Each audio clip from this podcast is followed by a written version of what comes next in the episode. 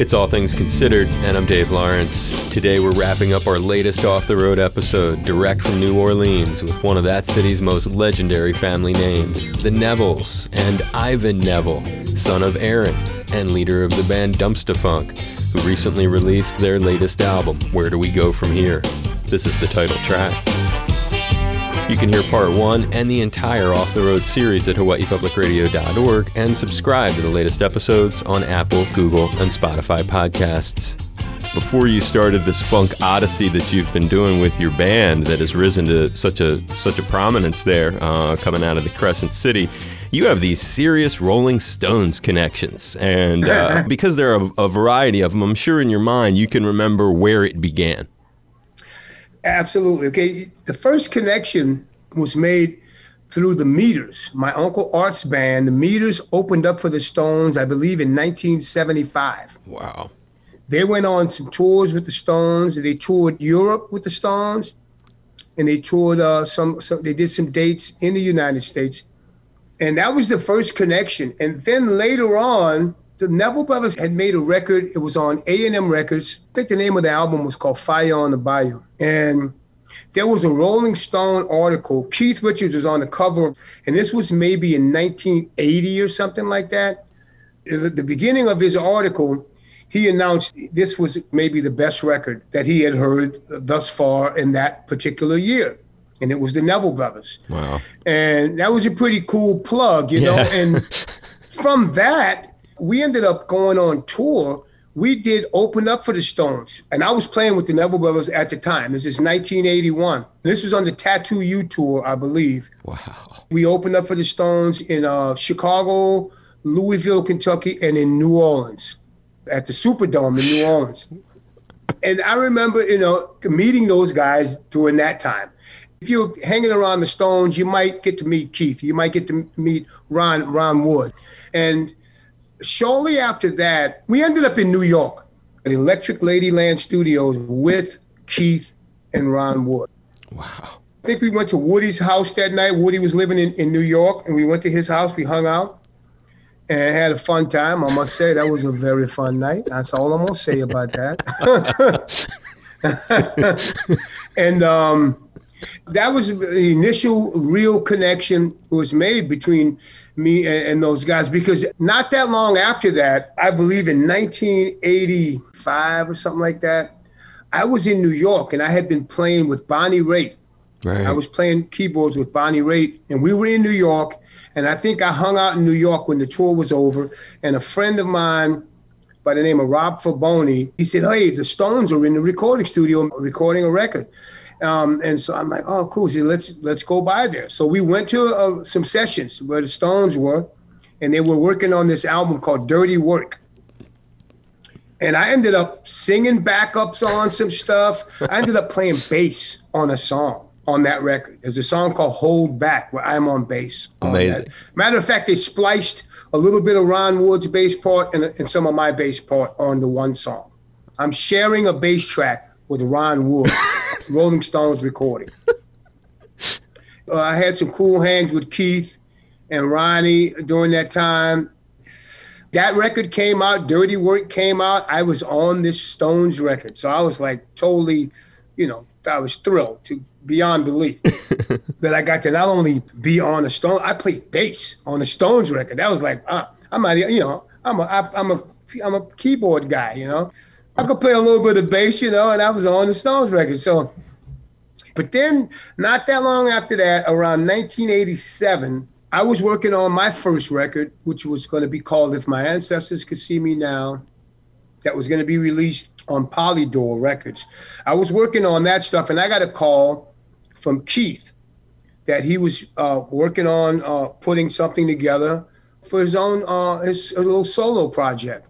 So I, I went. I was summoned to New York, and I went to New York, and I was in a room with uh, Keith, uh, Waddy Wachtel, Steve Jordan, Charlie Drayton, and myself, and we were playing around, and that ended up being a band that played and recorded with Keith for his record called "Talk Is Cheap." X-Pensive Winos. That was the beginning of the X-Pensive Winos. Yes, yes. I ended up playing in that group, in the band with Keith, and um, yeah, I mean that that's like, you know, so I, I was probably one of the cool. As, yeah, I was probably some of the cool.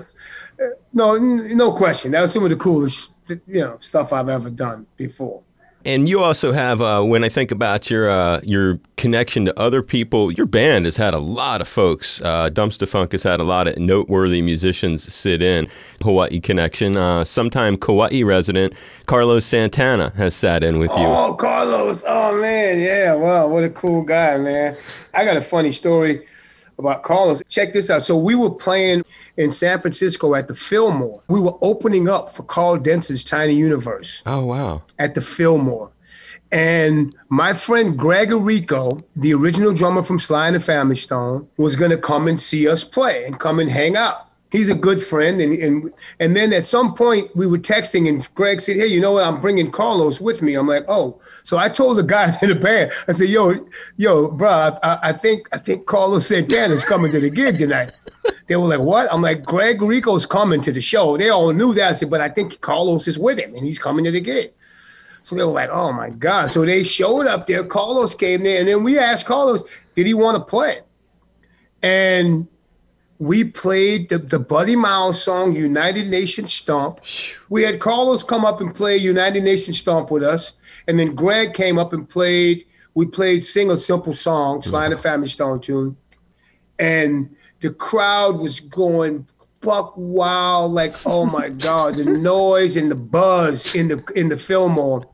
And my friend Karl Denson and his band had just arrived because they were the headliner that night. And they showed up and they were like, one damn, what the hell happened? You know, we just got here. What the happened? And we were like, oh yeah, Carlos Santana just sat in with us. like, the opening band had Carlos Santana sitting in. Wow. How you gonna follow that up?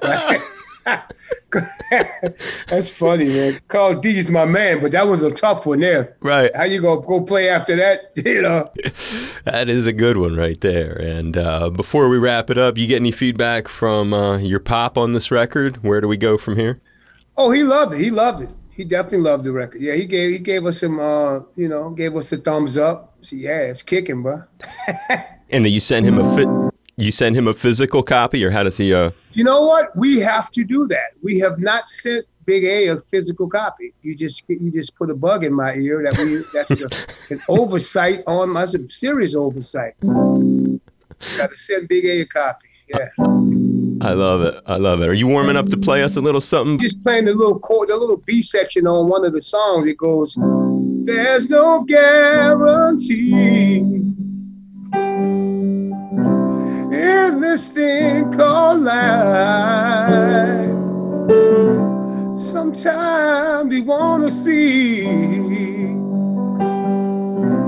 just what we think is right, but it all comes down to love. Where do we go from here? Let's take it slow, no fear. What we don't know becomes clear. Baby, let's go somewhere.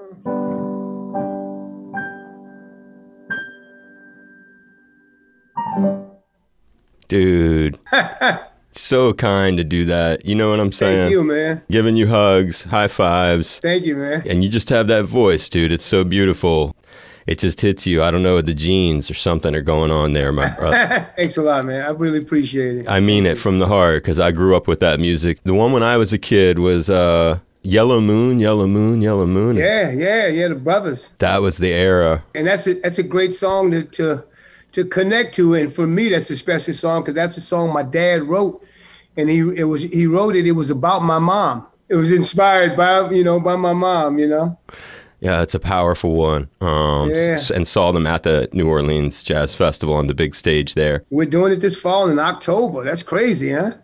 I hope it goes good, and I hope that uh, eventually you can uh, make your way out here again and, and that you'll do Honolulu. Maybe you do the Blue Note or something like that. I hope so, man. I'd love to come out there and play. We're going to have to work on that. Yeah. Did you have fun today? No, this was beautiful, man. Thanks a lot, man. I had a blast talking. The great Ivan Neville yeah. joining us today. Where do we go from here? The new record. And uh, I hope you stay safe. You shared so many personal stories, your beautiful voice, the COVID experience. My gosh. Thank you very much, man. Thanks for inviting me. Good talking to you, man. Appreciate it a lot, Dave. Aloha, brother. Hi, brother.